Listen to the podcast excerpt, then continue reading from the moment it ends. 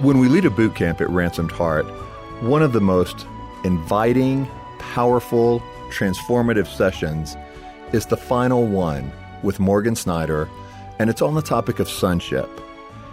It's a moment where men all of a sudden realize what it means to truly step into their identity as a son of God, to truly live life with God. I'm Allen Arnold. You're listening to the Ransomed Heart podcast, and this is part two of our two part series on sonship. We're going to pick up on the conversation we started last week with Morgan Snyder, John Eldredge, Craig McConnell, and Bart Hansen, diving deeper into what it means to step into our identity as sons of God. For me, one of the big frontiers where I feel like both desperately in need of the Father and also experiencing Him in very new ways is in my marriage. I've been married, you know, to Sherry for 14 years. And about a year ago, we had just reached this kind of precipice where I would describe our marriage as mostly good. 90% of it's real good. And we've had our hard years, but 10% of it is just painful. And we would find ourselves again and again in this cycle of continuing to cause harm to each other and just deepen the wounds, deepen the agreements, deepen this belief that this is as good as it gets. And through some wild leading of the Holy Spirit, we got under some really good mentors and they helped us break through to really come to the center of each other's pain and understand it for the first time.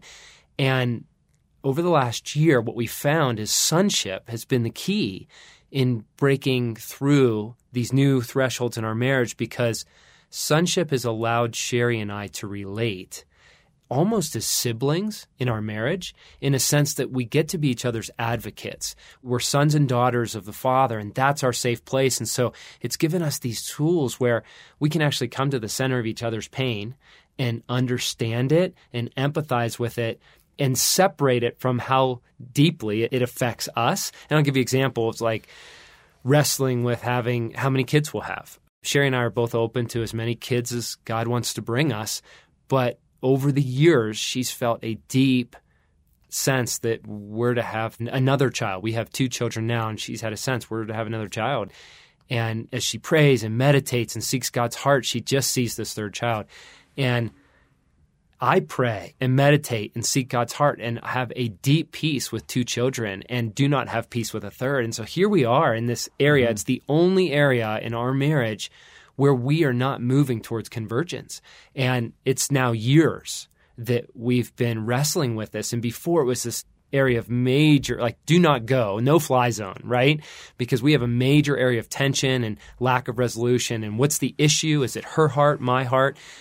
But because of sonship, it's allowed us to put our weapons down towards each other and come to the center of her desire her pain, her longing, and ask the genuine questions what is God up to with your life and us in this? And she can do it with me. But without sonship, I have to stay in my place of defending my position. Yeah. But because of sonship, it's really freed me to love mm-hmm. my mm-hmm. wife mm-hmm. in a way that I've never thought possible. And until a year ago, I've never before experienced. Mm.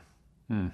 Morgan, as you say that, oh man, it just, I mean, we kind of started off saying we're so young in this, and I hear that story and I'm saying, man, I want more mm-hmm. of that. So let me ask you, in sonship, when you say sonship to help you in that, is God speaking to you how to lead Sherry into going to those no fly zones? How is the sonship? Make that connection. Yeah, Bart, that's actually a good question because you know, one mentor presented it this way that as our hearts grow in the belief of sonship, we will anticipate his goodness in the future more and mm. more. Mm. And and that ultimately as we mature as the sons of God, we will come to a place of infinite anticipation and expectation of his goodness. That yes. we actually think good things will come out of whatever circumstances yeah. we're in. Yeah. So without sonship, in a situation like that with Sherry, one is solve it. Right. Figure this out. Right. Where's the disconnect? Is it warfare? Is it brokenness? Yeah. We need to come into agreement. Yeah. But as the sonship grows, it's allowing my heart to rest in the outcome's going to be good. Yeah. God has his best intention for my heart, for my wife's heart, and for our hearts as a couple. And therefore, it allows me to participate in the process. It allows me to not try to get to resolution and fix her or solve our problem as men love to do, but instead just go, I don't know the answer. I don't know where this is headed. I don't know the timeline, but I know that there's goodness at the end of the story. And so it opens my heart to participate mm. with what God's doing Oh, that's more. great. Yeah, thank you. Because I was a little lost on that until you explained that. I think most guys, we just go to fortress mode, you know, in marriage, and I got to be careful how this turns out, mm-hmm. and I have to engineer how Yes. this, I have to engineer how this turns out. Yes. Right. Versus an expectation that someone outside our story is bringing good, Yes. and it's not up to me Exactly. Right. frees me to get out of that fortress oh, yeah. mentality Yes. and make the right thing Yeah. happen. Yeah. Yes. Right. Or performance. you know, arrange for the conclusion Yes. I want. Exactly. Right. To let that go. Now I get it. Yes. Like you being a son, anticipating goodness allows you not to engineer the outcome. Exactly. And that frees Sherry. Oh my gosh, that's exactly what a woman wants. Right. She doesn't want to feel like she's being engineered toward an outcome. Exactly. Mm-hmm. That's beautiful. Huge. Morgan, that question really does churn a lot in my heart and in my mind. And this last year, with sabbatical and a journey with God that's been unprecedented in my life, initially I felt the love of God, the love of a father, in the love of you men sending me into that sabbatical. I mean, that was huge, huge for me. And then uh, I got some counseling in it and got some interpretation in my life. And there was one part of this counseling that really did usher the Father in to me. And I was talking to this counselor about pain and suffering, and you guys know my story. A lot of surgeries, lifetime of surgeries, back surgeries, orthopedic surgeries. Then in the midst of that, I got Guillain-Barré, which leaves me with chronic pain, which I still have that. And as I was describing this, I was asking this counselor, I just said, do I go there for validation? And he really ushered the father in. He says, no, your ability to endure pain is a gift from the Father. It's a defiance of pain. And that was incredible to know that God gave me that gift because that life of pain and suffering went from isolation, loneliness of suffering that, to feeling the gift and knowing that that was a gift from God. And all of a sudden, I felt the presence of the mm. Father mm. in my pain. Yes. In my pain. And so I think today, as I even experience this pain, I really feel the Father coming alongside of me. And that's that's him saying, Son, I realize your pain. Mm. You remember when you were a little boy and you got burned? Maybe with, you know, on the burner or the mm-hmm. oven or something, and the pain kind of stays with you for a day or two Yes. it just doesn't go away. But but you remember, usually when that happens, either your mom or your dad, usually your mom comes up and hugs you and holds you, and the pain doesn't go away, but the presence of the being loved hmm. in the midst of the pain, hmm. that's what I feel from the Father. Hmm. That's what I feel from the Father now because I realize He's given me this gift. And I don't want to compare myself to what Paul endured, but I think it's something along those lines. You know, he was shipwrecked, he was beaten, he was stoned, and left for dead. And he prayed many times for God to take the pain away from him, and he didn't. But Paul walked with God, and he felt the presence of God in his hmm. life. I think what has shifted in me is a year or two ago, I just felt so isolated and alone in hmm. all of that suffering. Hmm. And now I feel the presence of the Father. And the point's not the suffering, the point is the fellowship with the Father. Yeah. Wow. Guys, I think my pain has shifted from being a lonely burden to feeling the presence of a Father saying, I feel this with you, son, mm. and I love you. Mm. And I feel his love. I feel his presence mm. in that. Bart, this story is huge because, you know, with the moose story, I was, you know, describing something that came true, you know, something good that happened. I was describing breakthrough, and Morgan was describing breakthrough, his marriage. Craig's getting former lost joys back. But your story is different. Hmm. It's, it's not about breakthrough. And man, oh man, because as I look back at what has damaged father in my heart through my own father, and then just the enemy interpreting my story against the father, it's been in disappointment, hasn't it? Yes. You know, mm-hmm. this thing I yearned for to happen didn't happen, yes. or the abandonment by my dad, or whatever. Yes. You know, it's and Satan's just all over that, saying, "See, see, like you can't trust the father's heart toward you," yes. and so that's what erodes our confidence there. But you're describing a story where rather than, hey, I got this breakthrough and wow, that really showed me the love of God, mm-hmm. that's not this story. But you're saying, I am experiencing the love of God in spite of the lack of breakthrough. Yes. That's pretty staggering, frankly. Mm. Yeah. You know, to now go from the loneliness of pain to when I feel this pain, I, I feel the fathering love with those arms around me. Yes. Oh, I mean, it's it's huge just what that does to my heart. And okay, like I'm immediately back to my sons then. Like my sons, each one of them are going through some hard things right now. And that's life, you know. There's mm-hmm. disappointment, there's setbacks, yeah. there's dreams that don't get realized and as a father, man, I just want to come alongside them and put my arms around yes. them. Mm-hmm. You yes. know, and that's what you're describing. Yes. Right? I just want to come alongside you, put yeah. my arms around you. Holy cow. Mm. There was something else too in your story, Bart, I just want to point out, and that is God gave you a gift. He's given you many gifts, but God gave you a gift to endure a pretty phenomenal amount of pain and not just with the Guillain-Barré, but we've seen it over the years. Mm-hmm. Just you know, working together, um, laboring different things together. We've seen your ability. You just have a pretty unique ability to endure pain.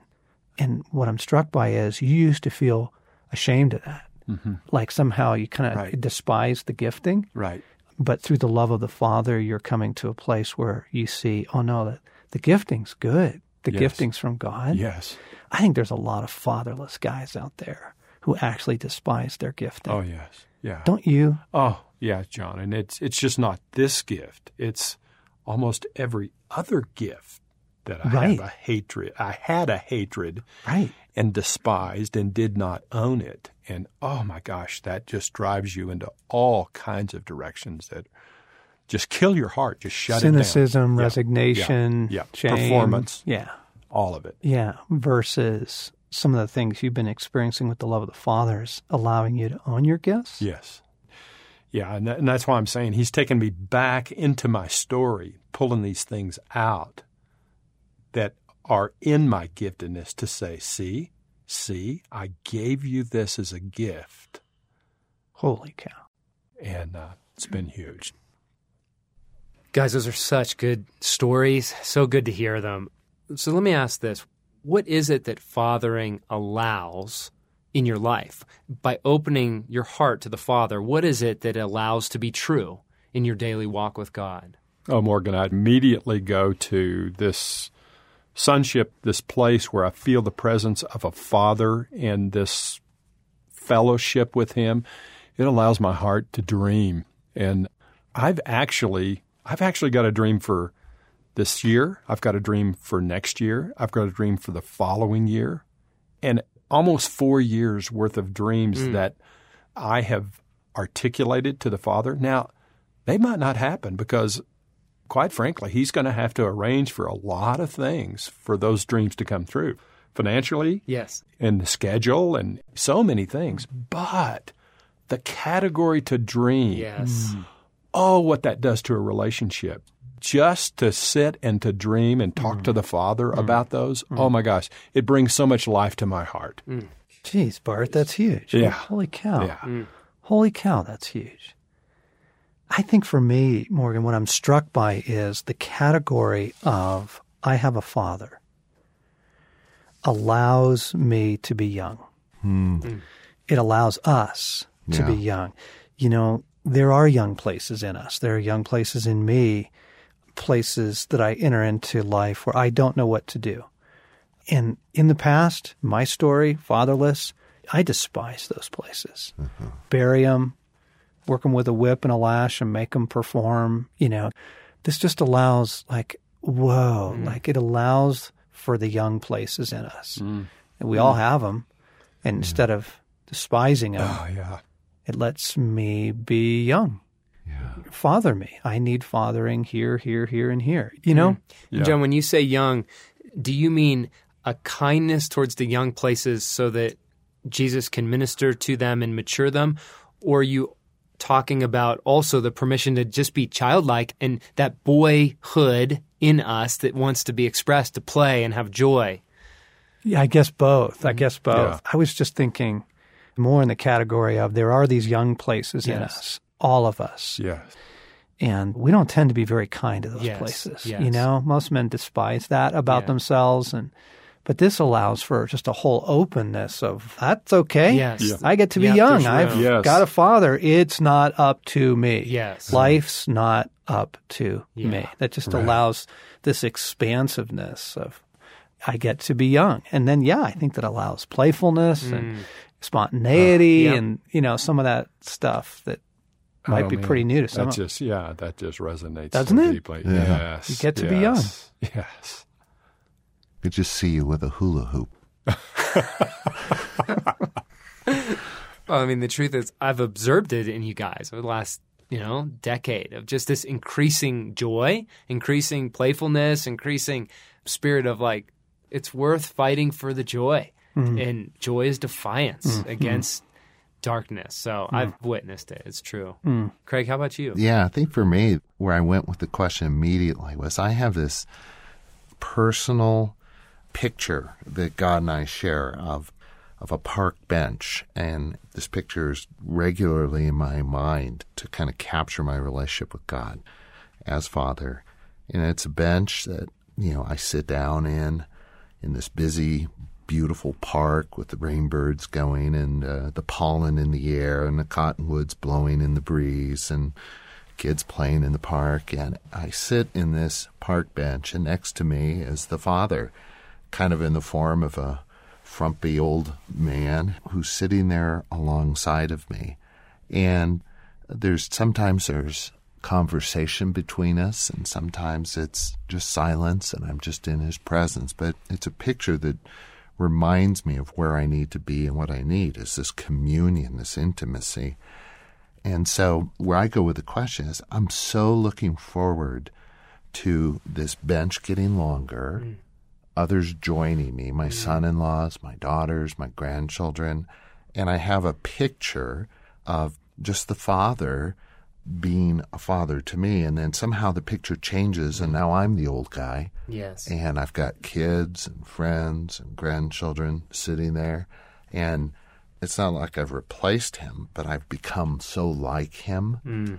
And I'm at the stage of life where, you know, I think I'm going to need the Father in ways in the future that I haven't. And I'm actually looking forward to where this is going to take me on that bench and just the transformation of my life and how at this stage of life I'm going to be fathering really well a whole group of people, mm. family and mm-hmm. friends. Mm. Doesn't it open up a future? Yes. Yeah. It gives you some, Doesn't me it? something to live for. Yeah. It opens Yeah. up this category hmm. opens up a future for hmm. us. Mm-hmm. Hmm. You've been listening to the Ransomed Heart podcast. If this conversation on sonship intrigued you, we invite you to more. There's the book, Fathered by God, from John Eldredge. There's also the sonship audio, which is what you've been listening to with this conversation, and a one hour talk from Morgan Snyder at our Wild at Heart boot camp on the topic of sonship. I'm Allen Arnold. Thanks for listening to the Ransomed Heart podcast. We hope to see you back next week.